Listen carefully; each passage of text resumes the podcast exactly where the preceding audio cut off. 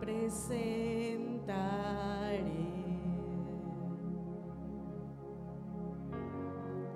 Delante de ti y esperaré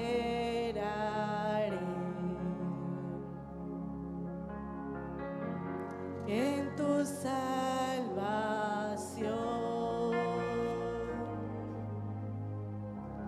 te obedeceré en mi corazón.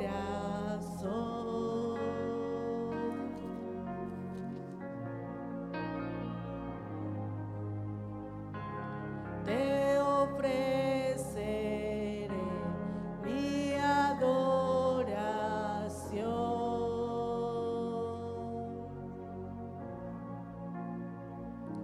Aquí estoy en tu presencia. Aquí estoy ante ti. Aquí estoy rendido a tus pies, Jesús. Aquí estoy para ti.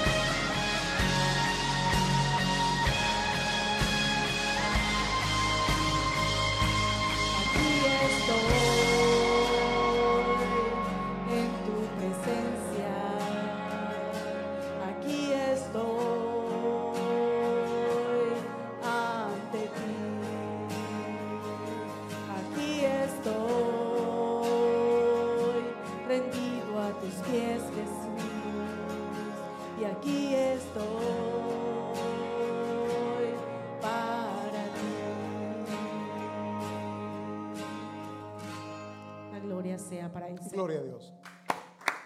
Bueno, mis hermanos, por favor, nos ponemos de pie y pasamos a lo que es la palabra de Dios, por lo que les pido que busquemos Miqueas. Miqueas capítulo 6, Vamos a leer del versículo 6 al 8.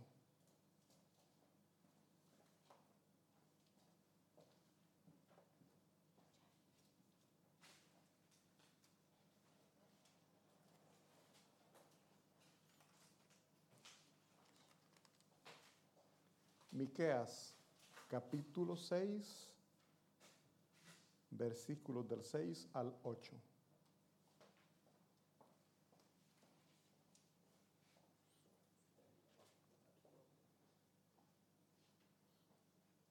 Miqueas, versículo 6, capítulo 6, versículos del 6 al 8.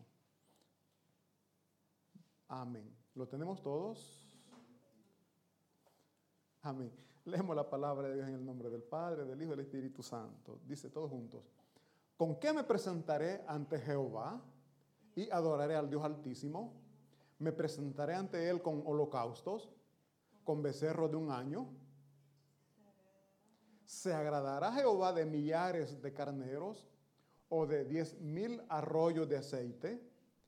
¿Daré mi primogénito por mi rebelión, el fruto de mis entrañas por el pecado de mi alma?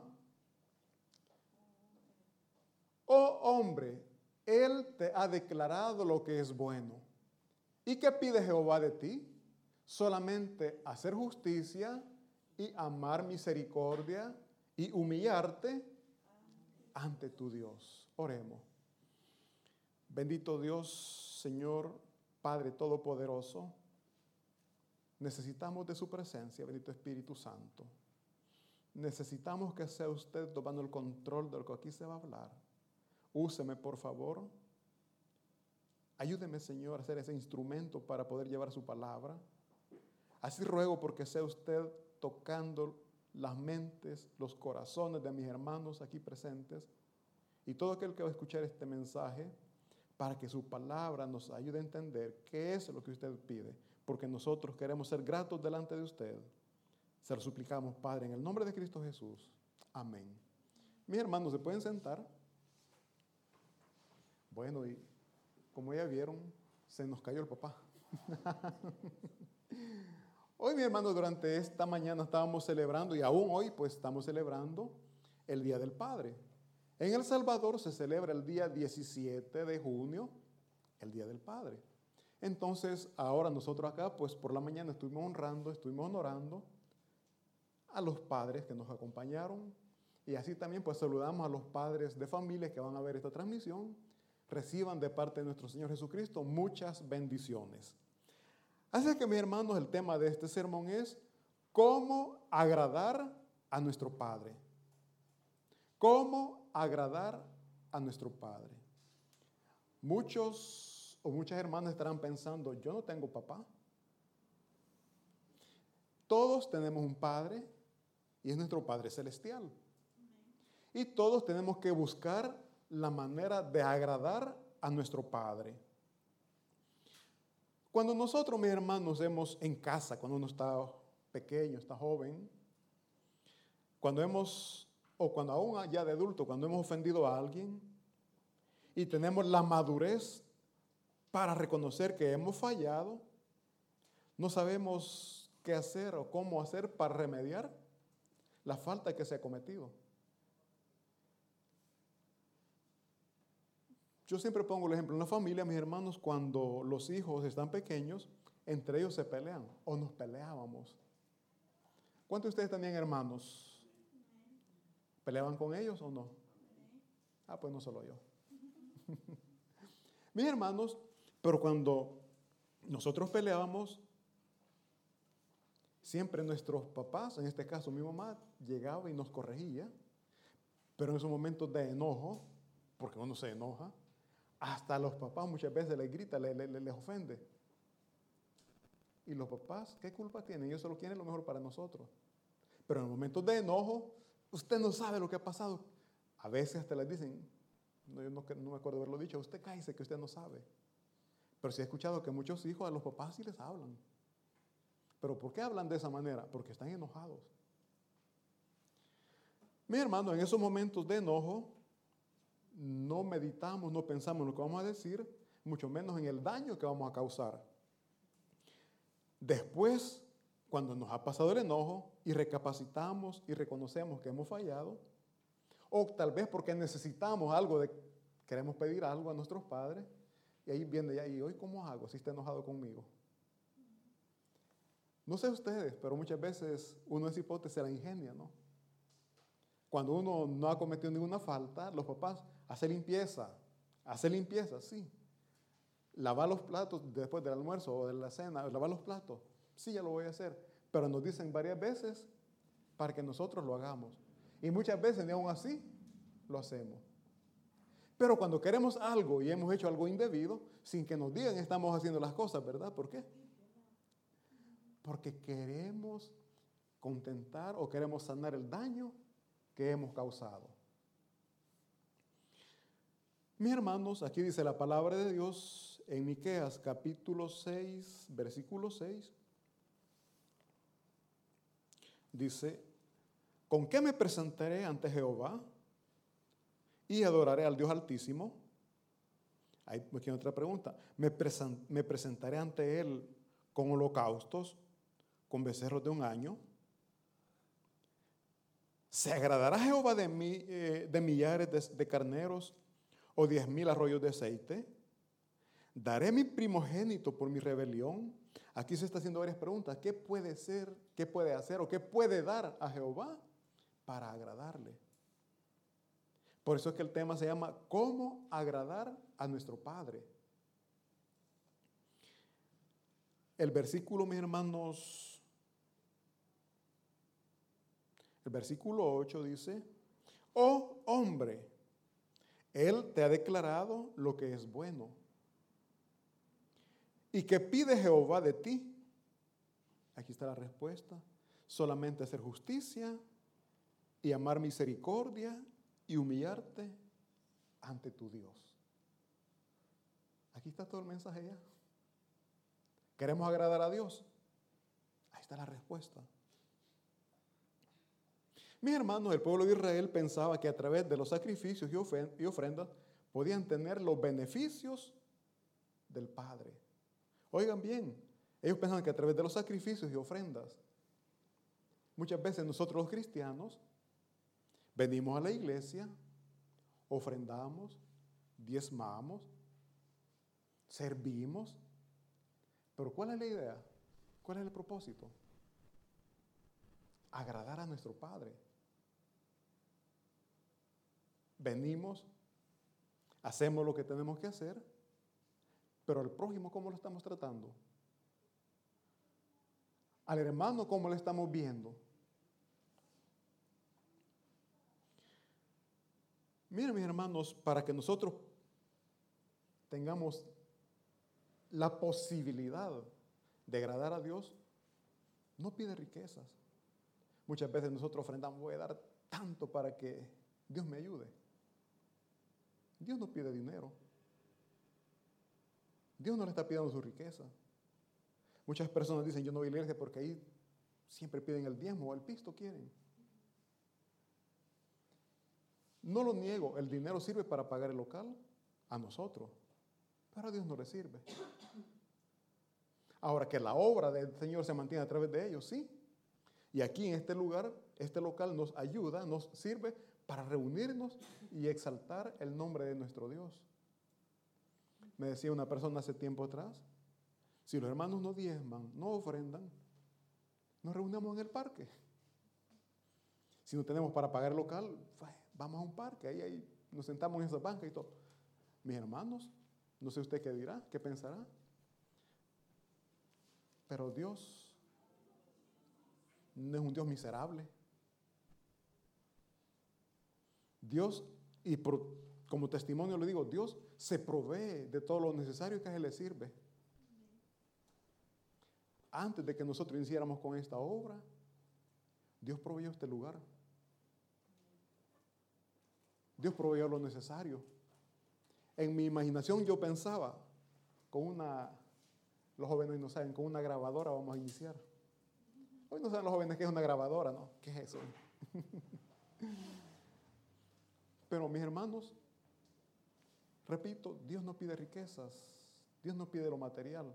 Aquí lo que Dios nos está diciendo es que Él, en el versículo 8 dice, Él solamente nos ha pedido que hagamos justicia, que amemos la misericordia y que nos humillemos delante de Dios.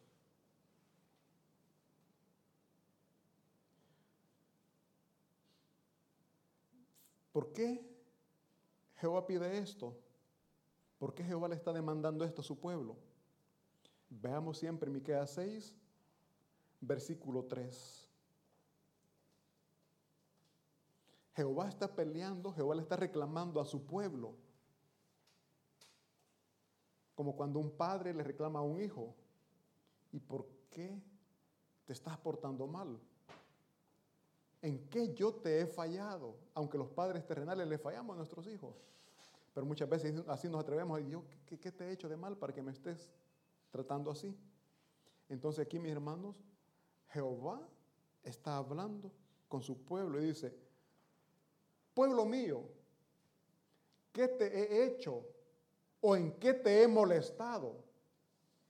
Responde contra mí.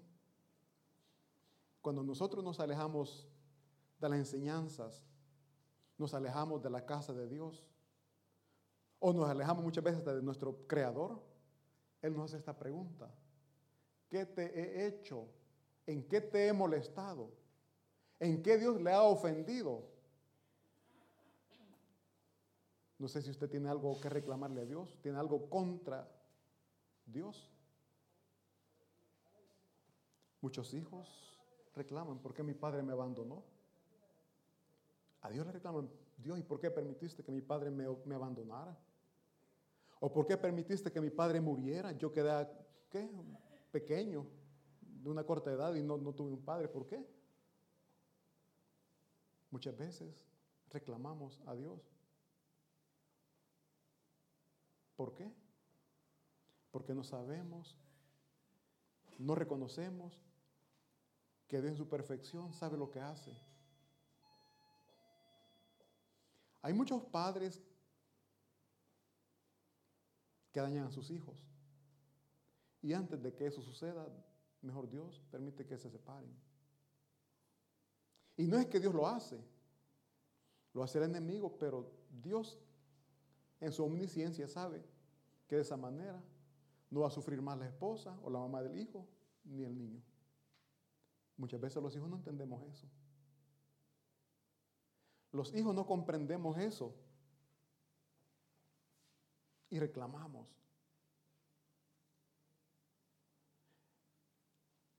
Dice el versículo 4, Jehová hablando con su pueblo, porque yo te hice subir de la tierra de Egipto y de la casa de servidumbre te redimí y envié delante de ti a Moisés, a Aarón y a María. Mis hermanos, aquí Dios le está diciendo a su pueblo, ¿qué tenés en contra de mí? ¿En qué yo te he fallado? ¿En qué yo te he dañado? Y aquí Él le recuerda, Dios le recuerda, que en lugar de dañarle, Él le ha hecho siempre un bien. Le dice, de la tierra de Egipto te hice subir. De la casa de servidumbre te redimí. Y eso, y como recompensa, como pago, estás haciendo cosas que yo no te he pedido. Estás haciendo cosas que sabes que no me agradan. Como cuando los hijos estamos haciendo cosas que a los padres no le agradan, ¿verdad? Los padres se sienten tristes, desilusionados. ¿Y cómo reaccionamos con los hijos? Les regañamos, muchas veces les castigamos. ¿Por qué? Porque están haciendo las cosas incorrectas. Están haciendo las cosas que no les va a llevar a un buen destino, a un buen fin. Pero los hijos se molestan. ¿Y el padre qué puede decir? ¿Estás molesto conmigo porque te estoy evitando el sufrimiento futuro? Voy a poner el ejemplo de las jovencitas. Cuando están enamoradas, anda el muchacho detrás de ellas. Y los papás, no. ¿Cómo reaccionan ellas? Se enojan, ¿verdad?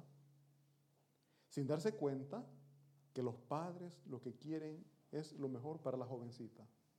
La que es obediente, se somete, escucha los consejos del papá, de la mamá. Y la jovencita que no, hace lo que ella quiere, pero después se lamenta de la decisión que tomó. Porque este muchacho, porque este joven solamente se aprovechó de ella, la engañó, le rompió el corazón, le hirió el corazón, la dejó embarazada y se fue. En esos momentos, ¿qué dice? ¿Por qué no escuché a mi papá? ¿Por qué entré en discusión con él? Si hubiera escuchado, si hubiera obedecido, no estuviera en el problema que ahorita estoy.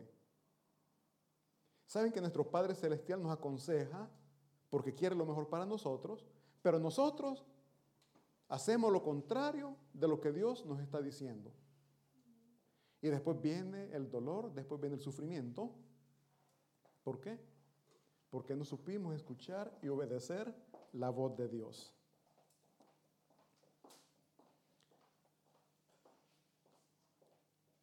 Entonces, mis hermanos, el hecho de que los jóvenes, yo pongo el ejemplo de los jóvenes que hacen limpieza cuando hay algo que han hecho contra los papás, y para que se les pase el enojo, hacen las cosas sin que les estén pidiendo. Pero esa es, mis hermanos, una obligación moral que ellos tienen de hacer las cosas en casa, ¿o no? Sea que estén enojados con el papá o con la mamá, sea que no, tiene la responsabilidad de colaborar en casa, de ayudar en casa. Ahora, nosotros en la iglesia, Dios no nos pide que diezmemos, que ofrendemos, así como una obligación. Pero sabemos nosotros que lo tenemos que hacer porque a través de eso la iglesia se mantiene.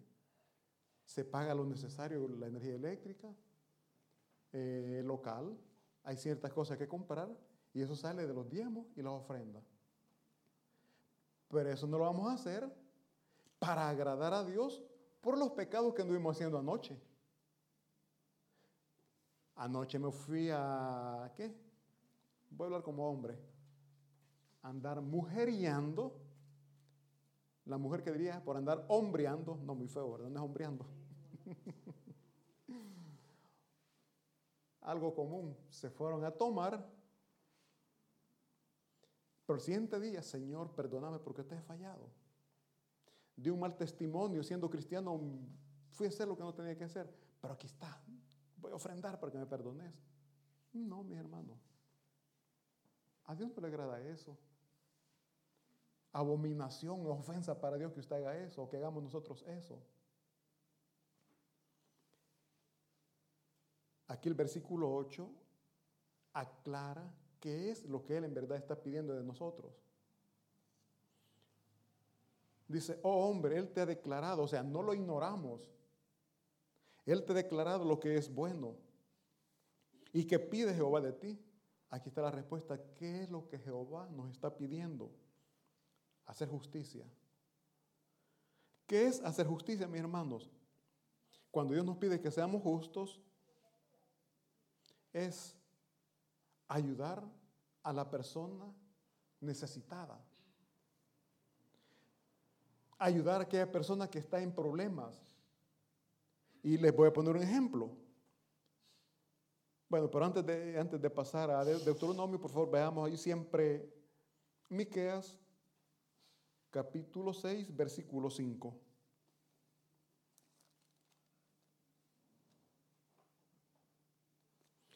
Versículo 5 dice, aquí hablando Dios con su pueblo, pueblo mío, acuérdate ahora qué aconsejó Balac, rey de Moab, y qué le respondió Balaam, hijo de Beor, desde Sitim hasta Gilgal, para que conozcas las justicias de Jehová.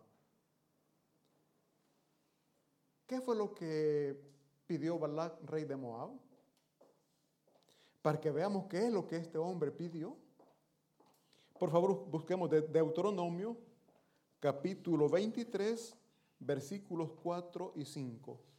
Aquí vamos a ver cuando el pueblo de Israel sale de Egipto, va hacia la tierra prometida, pero en el camino tenía que pasar por Moab, Pero el rey de Moab no le permitió. Tenemos, amén, dice Deuteronomio capítulo 23, versículo 4. Por cuanto no os salieron a recibir con pan y agua al camino, cuando salisteis de Egipto, y porque alquilaron contra ti a Balaam, hijo de Beor, de Petor en Mesopotamia, para maldecirle. Hagamos pausa aquí, hagamos pausa. Oigan bien, cuando el pueblo de Israel salió de Egipto e iba a pasar por Moab, el pueblo de Israel iba con hambre, llevaba sed. Y los moabitas, en lugar de ayudarles, vienen y son un tropiezo. Jehová, ¿qué esperaba que estos moabitas hicieran?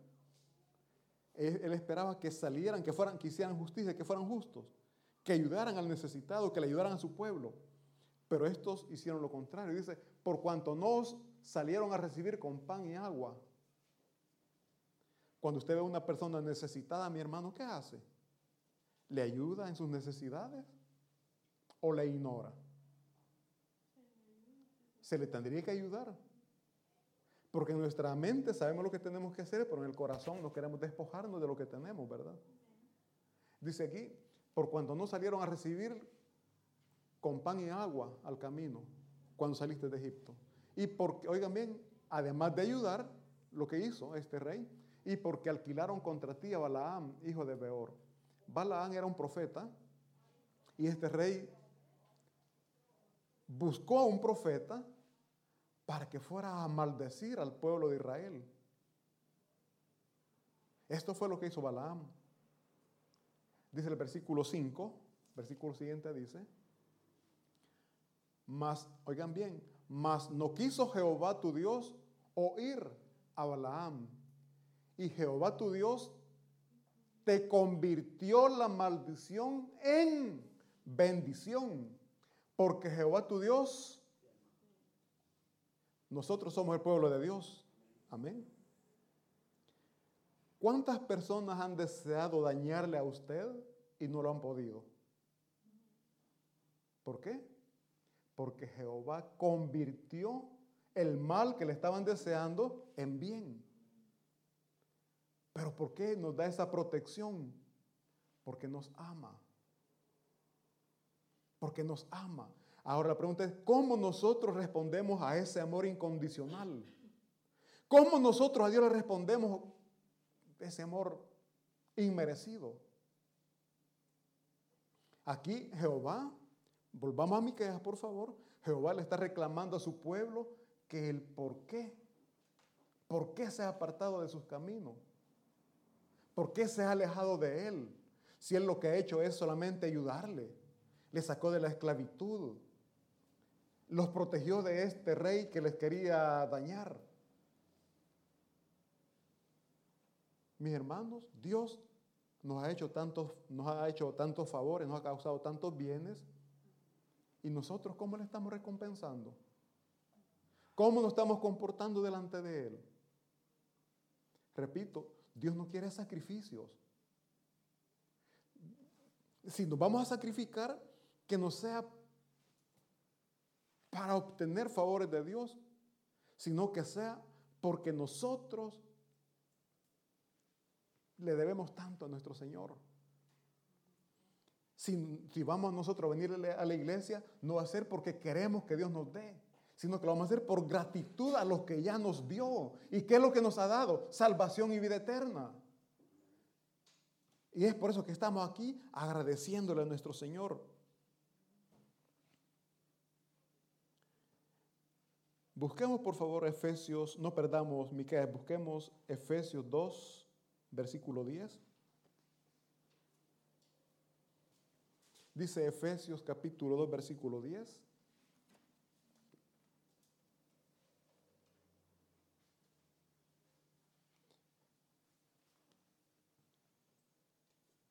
Dijimos, mis hermanos, que Dios no nos está pidiendo dinero. Él solamente nos está pidiendo que seamos justos con nuestros hermanos, que ayudemos al necesitado. dice que Dios nos ha creado, dice, porque somos hechura suya, creados en Cristo Jesús. ¿Para qué, mis hermanos? Dios nos ha creado para que hagamos buenas obras, las cuales Dios preparó de antemano para que anduviésemos en ellas. Mis hermanos, Dios nos ha creado para que hagamos cosas buenas. Dios nos ha creado para que ayudemos al necesitado. Dios nos ha dado libertad, nos ha hecho nuevas criaturas para que le ayudemos a aquel que necesita de Dios. Es eso, ser justos, ayudar al necesitado, no solamente en lo material, sino más bien llevando también la palabra de salvación, palabra de vida eterna. Entonces decimos, mis hermanos, que ser justo es ayudar al necesitado. Veamos versículo, volvamos por favor a Miqueas. Miqueas capítulo 6, versículos del 10 al 12, vamos a ver.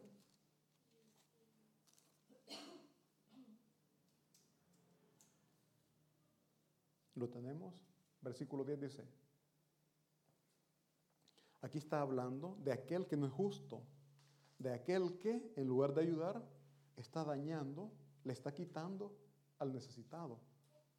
Dice Miqueas capítulo 6, versículo 10, dice, ¿hay aún en casa del impío tesoro de impiedad y medida escasa que es detestable? Daré por inocente al que tiene balanza falsa y bolsa de pesas engañosas. Hagamos pausa ahí. Oigan bien lo que Dios está demandando. Entre hermanos se estaban haciendo pedazos, como en la actualidad, ¿verdad? Yo no tengo dinero, tengo un gran problema, voy, me prestan, sí me prestan, pero me sacan el triple con los intereses que me están cobrando, ¿verdad? Dice, ¿hay en casa del impío tesoros de impiedad? Hay personas que tienen riquezas, pero porque no han sido piadosos con el necesitado. Tienen riquezas porque hacen préstamos y de esos 100 euros que le prestaron le sacaron 500. Hay riqueza en esa casa, pero son riquezas de impiedad. Hay medida escasa. ¿Qué es una medida escasa? Algo que no es la medida justa. Dice el versículo siguiente, daré, oigan bien, daré por inocente al que tiene balanza falsa. ¿Será que está robando inconscientemente? No, ¿por qué? Porque tiene una balanza preparada, una balanza justa para no dar la medida adecuada, la medida que tiene que ser. Y tiene bolsas de pesas engañosas. Ustedes han visto que en las balanzas ponen unas cosas que tienen un peso. Ya tiene la medida. Pero ellos hacían bolsas engañosas. No era la medida justa. Y eso es lo que Dios le está demandando a su pueblo. Estaban diezmando, estaban ofrendando, estaban orando, llegaban a la iglesia, pero el hermano se lo estaban haciendo pedazos. Y eso es lo que Dios está demandando. Dios nos está pidiendo que seamos justos con nuestro hermano, que no nos aprovechemos de la necesidad que él pueda estar pasando. Las consecuencias de todo eso, mis hermanos, es, veamos versículo 13, versículo siguiente que dice 6, 13, del 13 al 15, vamos a ver, dice, oigan bien, por eso yo también te hice enflaquecer hiriéndote. ¿A quién se refiere aquí? A la persona que tenía dinero, a la persona que se había aprovechado del necesitado. Dice, por eso yo también te hice enflaquecer hiriéndote, asolándote por tus pecados. Mis hermanos, una persona que usted ve que tiene riqueza y de repente se va a flote, perdió todo. Dice aquí, Dios hiere a la persona que injustamente se enriquece. Dice el versículo siguiente. Oigan bien, las personas que se enriquecen ilícitamente, que se enriquecen a costillas del prójimo. Dice, comerás y no te saciarás, y tu abatimiento estará en medio de ti. recogerás, mas no salvarás. Y lo que salvares lo entregaré yo a la espada. Hagamos pausa, quedémonos aquí en el 14. Dice, comerás y no te saciarás. No sé si a ustedes ya les ha pasado eso, mis hermanos. Yo en una ocasión me dijeron que andaba ansia. Yo comí y no me sustentaba, hermano. Pedí una cosa, pedía otra y no me sustentaba. Andaba ansioso. Imagínense, fue un tiempo de comida que me pasó eso, porque estaba esperando una noticia, estaba esperando una respuesta y no me venía. Yo estaba ansioso. Pero ya todos los días estar así, cada tiempo de comida estar así, hermano. Uy, Señor. Dice, comerás y no te saciarás. Dice después, recogerás, mas no salvarás. O sea, usted va a ahorrar, pero no va a ver qué se hace ese ahorro que usted tiene. Usted va a ahorrar en el recibo en un recibo de energía eléctrica, se le va a ir sus ahorros. No, yo tengo, ¿qué? Ya tengo 8,000 euros ahorrados. Se quebró el brazo, fue al hospital, ¿cuánto perdió ahí? ¿Por qué? Muchas veces Dios nos está demandando cosas incorrectas que estamos haciendo delante de Dios. Delante de los hombres, aplauso, el hermano Noel, bravo. Pero delante de Dios no es mentira. Dios conoce mi corazón. Y es Dios quien da la recompensa. Dice, y lo que salvares, lo que ahorrares, lo entregaré yo a la espada. Lo que usted ahorre, mis hermanos, no va a ver ni por dónde se le va a ir. ¿Por qué? Porque Dios algo está demandando. Dice el versículo 15,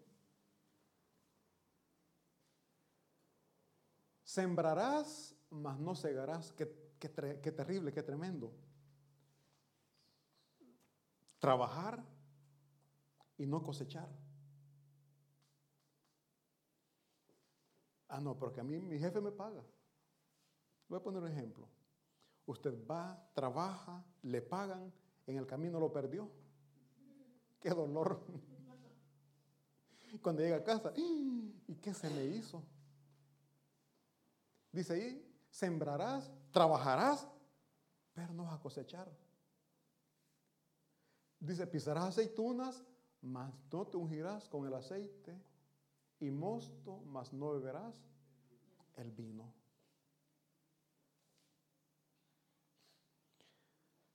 Qué duro es no ser justos, porque aquí Dios le está hablando a las personas injustas. Así como nosotros dañamos a la persona que le podemos ayudar, Dios en los momentos en que nos pueda ayudar, no lo va a hacer. ¿Por qué? Porque estamos haciendo cosas que a Dios no le agradan. Dice el versículo, Entonces dice, nuestro Padre, mis hermanos, lo que nos está pidiendo es, dijimos primero, nos pide que seamos justos, que hagamos justicia. Luego dice, amar misericordia, amar, hacer misericordia con amor. Porque a veces somos misericordiosos, pero por obligación, ¿verdad? Mire, ¿cree que me puede ayudar? ¿Qué le decimos? No. Ay, pero que mire que tengo este problema y comienzo. Y al final, ¿qué decimos? Este nunca se va. Toma, pues, te va a ayudar. Porque es noche y queremos dormir y no se va de casa, ¿verdad? Comentándonos sus males. Mis hermanos, amar la misericordia es hacer las cosas con alegría, hacer las cosas con gozo, ayudar al hermano con alegría, esa es la palabra, con gozo. Pero muchas veces se ayuda por compromiso, ¿verdad? Cuando nos llaman los amigos o la familia, tengo este problema. Ay, no. Qué bonito es cuando se ayuda sin que nos estén diciendo, ¿verdad? Eso es amar. Hacer las cosas con alegría, con gozo. Fíjense que la misericordia, mi hermano, es la disponibilidad a compadecernos de los sufrimientos y miserias ajenas. Así como Dios se compadece de nosotros, espera que también nosotros nos compadezcamos de nuestro prójimo. Nosotros en nuestras necesidades clamamos y queremos que Dios nos escuche, que Dios nos responda. Y damos gracias a Dios cuando nos responde, cuando nos ayuda. Pero cuando le podemos ayudar a nuestro prójimo y no lo hacemos, Dios se entristece, porque así como Él nos ayuda, también Él espera que nosotros le tendamos la mano al que lo necesita. Entonces, para agradar a nuestro Padre Celestial, debemos ayudar al necesitado. Dios también pide que nos humillemos ante Él. Dice el versículo, les leo el versículo 8 de Miqueas, dice: oh hombre, Él te ha declarado lo que es bueno, y que pide Jehová de ti, solamente hacer justicia. Primero dice, Él nos pide que seamos justos, nos pide que amemos hacer misericordia, y hacer misericordia, mis hermanos, viene unido a ser una persona justa, es ayudar al necesitado. Hacer misericordia es ver. Nos recordamos en mi mente ahorita, nos recordamos, mis hermanos, de lo que Jesucristo predicó, de la parábola del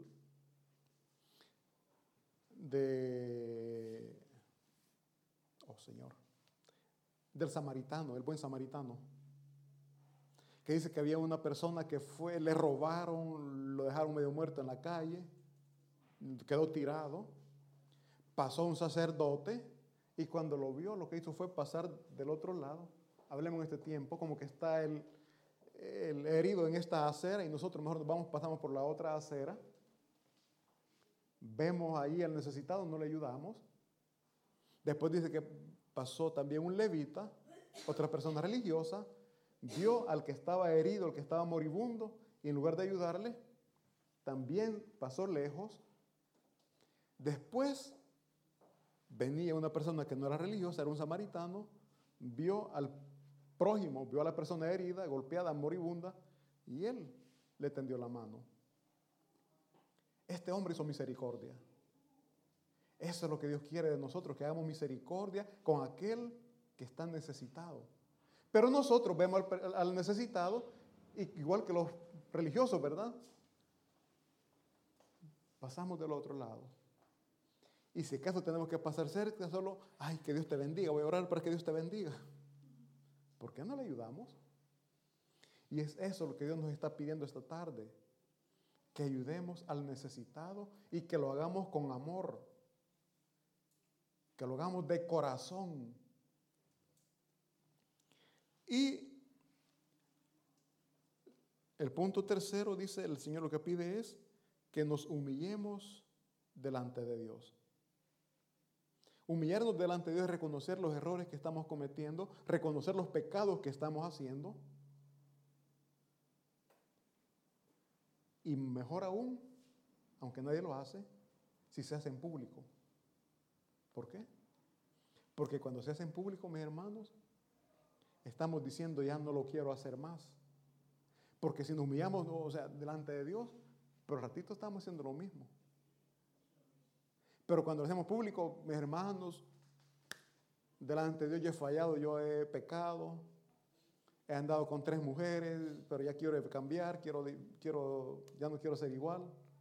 Hermano, yo anoche me fui a tomar, me drogué, pero ya no lo voy a hacer más. O sea, cuando lo hacemos público, nos estamos poniendo carga a nosotros mismos. ¿Por qué? Porque ya prometimos algo delante de muchas personas y vamos a estar atentos de no hacerlo. ¿Por qué? Porque, él prometió y no lo está cumpliendo.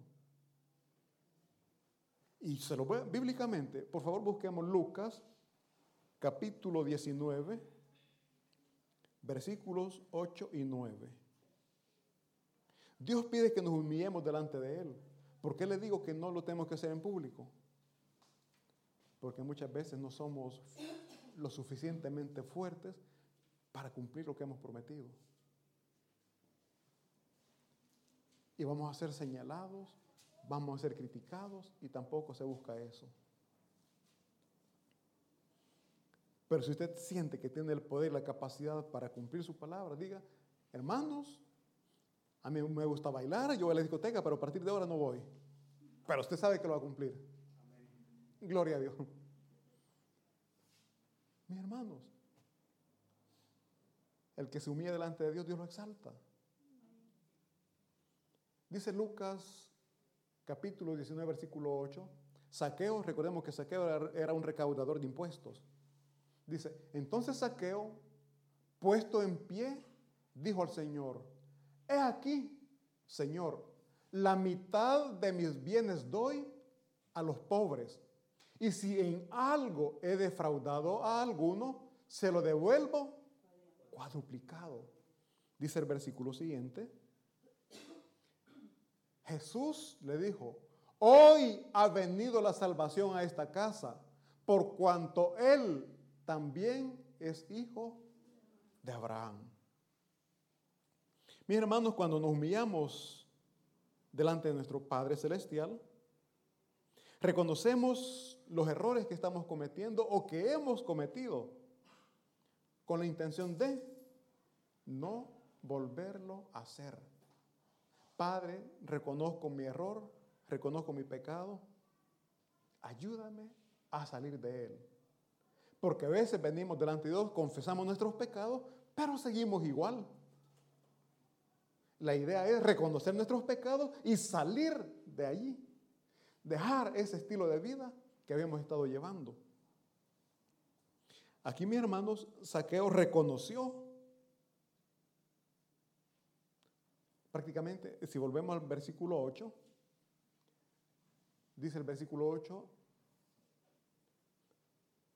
entonces Zaqueo, puesto en pie, dijo al Señor, he aquí, Señor, la mitad de mis bienes doy a los pobres. Cuando leíamos en Miqueas, veíamos de que cuando alguien había hecho las cosas de manera ilícita, Dios se encargaba de quitar. Pero cuando nosotros reconocemos nuestros errores, no esperamos que Dios venga y lo haga, sino que nosotros lo hacemos. ¿Por qué? Dice ahí, ¿a quién le va a dar las riquezas? Dice aquí, Señor, la mitad de mis bienes doy. ¿A quiénes? ¿Y qué es lo que pide Dios? Que seamos justos.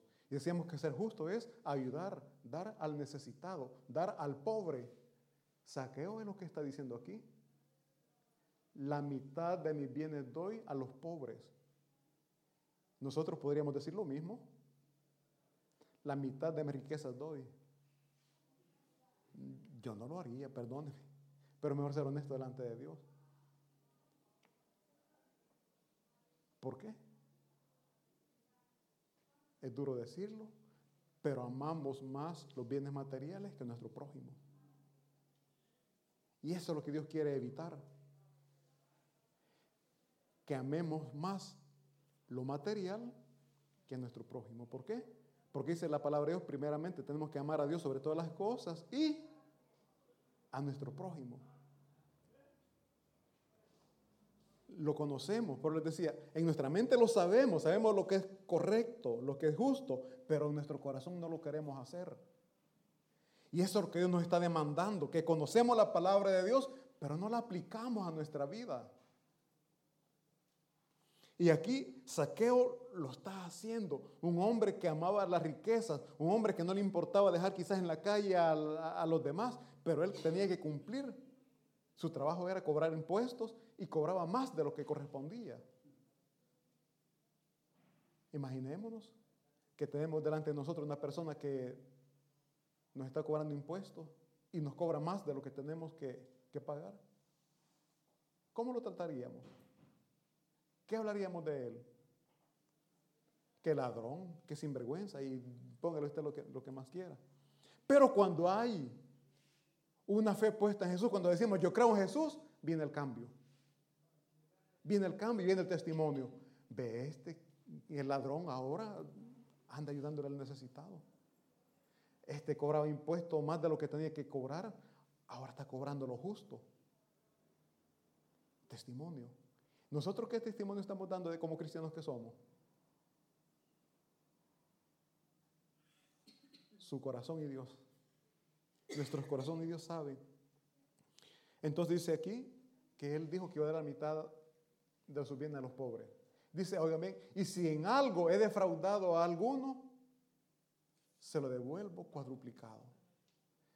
Si alguno, que era más de alguno seguramente, le he quitado más de lo que tenía que pedirle, se lo devuelvo cuadruplicado. Mis hermanos, aquí podemos ver que Zaqueo hizo justicia e hizo misericordia con los necesitados. Después de eso dice la palabra de Dios, que pide que nos humillemos delante de Dios. Zaqueo se humilló delante de Dios, mis hermanos, reconociendo que había defraudado a las personas, algo que nosotros muchas veces no lo queremos hacer, no queremos reconocer nuestros pecados. Y aquí Zaqueo no lo hizo solo delante de Jesucristo, lo hizo en una reunión que tenía en su casa. No sé si logramos percibir el cambio que Jesucristo hizo en este hombre.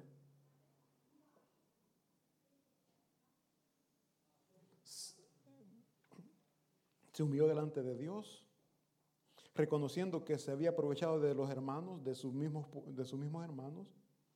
Cuando Zaqueo reconoció todo esto, mis hermanos, veamos qué dice Jesucristo. Veamos el versículo siguiente, por favor. Jesús le dijo: hoy ha venido la salvación a esta casa. Hoy. Pero ¿a qué se refiere cuando dice hoy? Cuando reconocemos que somos injustos, cuando no amamos hacer misericordia y cuando no nos humillamos delante de Dios. Entonces, Dios no ha obrado en nuestras vidas todavía. Cuando no reconocemos, cuando no hacemos eso, Dios no ha llegado a nuestras vidas y nosotros decimos: soy salvo porque creo en Jesús. Dice la palabra de Dios: por sus frutos los conoceréis. ¿Qué frutos estamos dando? ¿Verdaderamente somos justos delante de Dios? Y vimos que justicia es ayudar al necesitado. ¿Amamos hacer misericordia o evadimos ayudar al necesitado? Somos como los religiosos que mejor agarramos otro camino para evadir, para no ayudar al que lo necesita. Cuando hay una persona que puede estar pasando un problema económico y nos va a visitar, ay, no, ahí viene. Díganle que no estoy. ¿Por qué? Quizás viene que le preste y no tengo. Quizás viene que le preste, pero ay, no, él no paga. Mi hermano, si vamos a ayudar a alguien, lo vamos a hacer no con la idea de que él me recompense, sino que sabiendo que es Dios quien recompensa el favor o la ayuda que le damos al prójimo. Y cuando nosotros, mis hermanos, amamos hacer justicia, amamos hacer misericordia y nos humillamos delante de Dios, entonces podemos decir: la salvación de Cristo Jesús ha venido a mi vida. Dice ahí: hoy ha venido la salvación a esta casa, por cuanto Él también es hijo de Abraham. Nosotros somos hijos de Dios. Pero como hijos de Dios tenemos que comportarnos como hijos de Dios.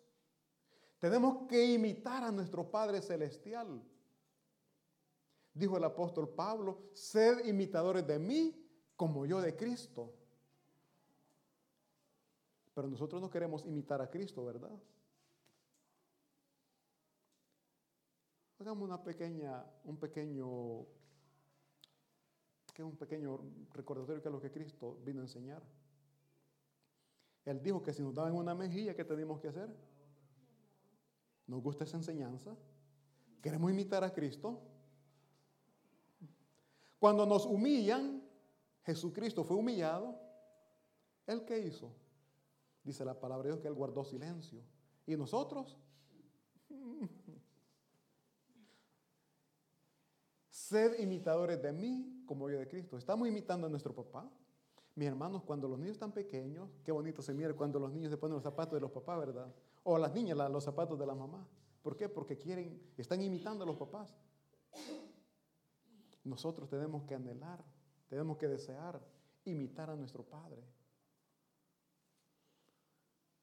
Entonces, mis hermanos, cuando nosotros comencemos a caminar como Dios pide, entonces veremos la gloria de Dios total en nuestras vidas. Ahorita, ¿por qué la vemos a medias? Porque no estamos caminando como Dios manda. Estamos haciendo las cosas como nosotros queremos, como creemos que es justo, como creemos que es necesario. Pero las cosas no son como nosotros pensamos, son como Dios manda. ¿Y Él qué es lo que nos manda? Dice acá, hacer justicia, amar misericordia y humillarnos delante de nuestro Dios. Dice el principio, el versículo 8, para terminar versículo 8 dice, Él te ha declarado lo que es bueno. Ya Dios en Miqueas 6, versículo 8, ya nos dijo lo que a Él le agrada. No podemos decir, yo no sabía qué hacer para agradar a Dios, yo no sabía qué hacer para agradar al Padre. Hacer justicia, amar misericordia y humillarnos delante de Dios. Eso es parte de lo que Dios pide de nosotros. Mis hermanos, ¿estamos dispuestos a escuchar y obedecer la voz de Dios? ¿Estamos dispuestos a seguir los pasos de Cristo Jesús? Si así es, téngalo por seguro que Dios aumentará sus bendiciones, no solamente espirituales, sino también terrenales, porque de lo que usted recibe como bendición, bendice el que lo necesita. Y eso es grande delante de los ojos de Dios. Un fuerte aplauso para nuestro Señor y vamos a orar. Bendito Padre Celestial, damos gracias porque a través de su palabra podemos conocer qué es lo que usted pide, qué es lo que a usted le agrada. Pedimos perdón, Señor, porque tantas veces, aún sabiendo lo que usted pide, nosotros hacemos lo contrario. Perdónenos, Señor, se lo rogamos, se lo suplicamos, en el nombre poderoso de Cristo Jesús. Nos podemos despedir, mi hermano, y cantamos esta linda alabanza.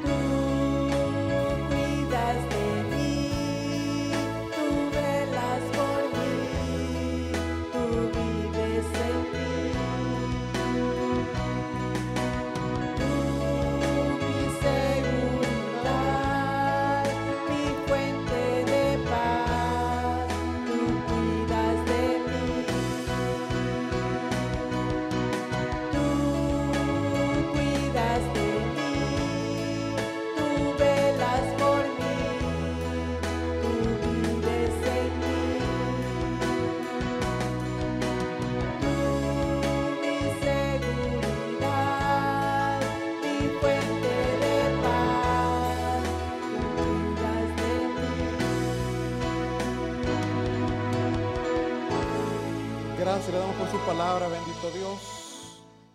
Y así, Señor, como Santiago lo dice en capítulo 1, versículo 27, nosotros creemos en usted, y el creer en usted, Padre Santo, nos lleva a hacer el bien a aquel que lo necesita.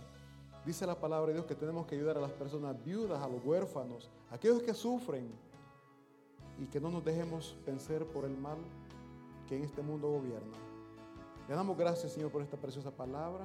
Y así, Señor, intercedemos por las peticiones, por las necesidades de nuestros hermanos. Sea usted escuchando sus súplicas, sea usted, Padre Santo, bendiciéndoles según su santa voluntad. Y que todos podamos reconocer, bendito Dios, que todo lo que usted tiene para nosotros, todo lo que usted tiene para nosotros como sus hijos, Señor, es bueno, agradable y perfecto. Le damos gracias por todo, Santo buen Dios, en el nombre de Cristo Jesús. Amén y amén. Y para terminar, mis hermanos, cantamos esta alabanza preciosa también. con la cual pues, le decimos al Señor que Él es incomparable, mi hermano. Tenemos un Padre incomparable. Seamos contentos y agradecidos con Dios.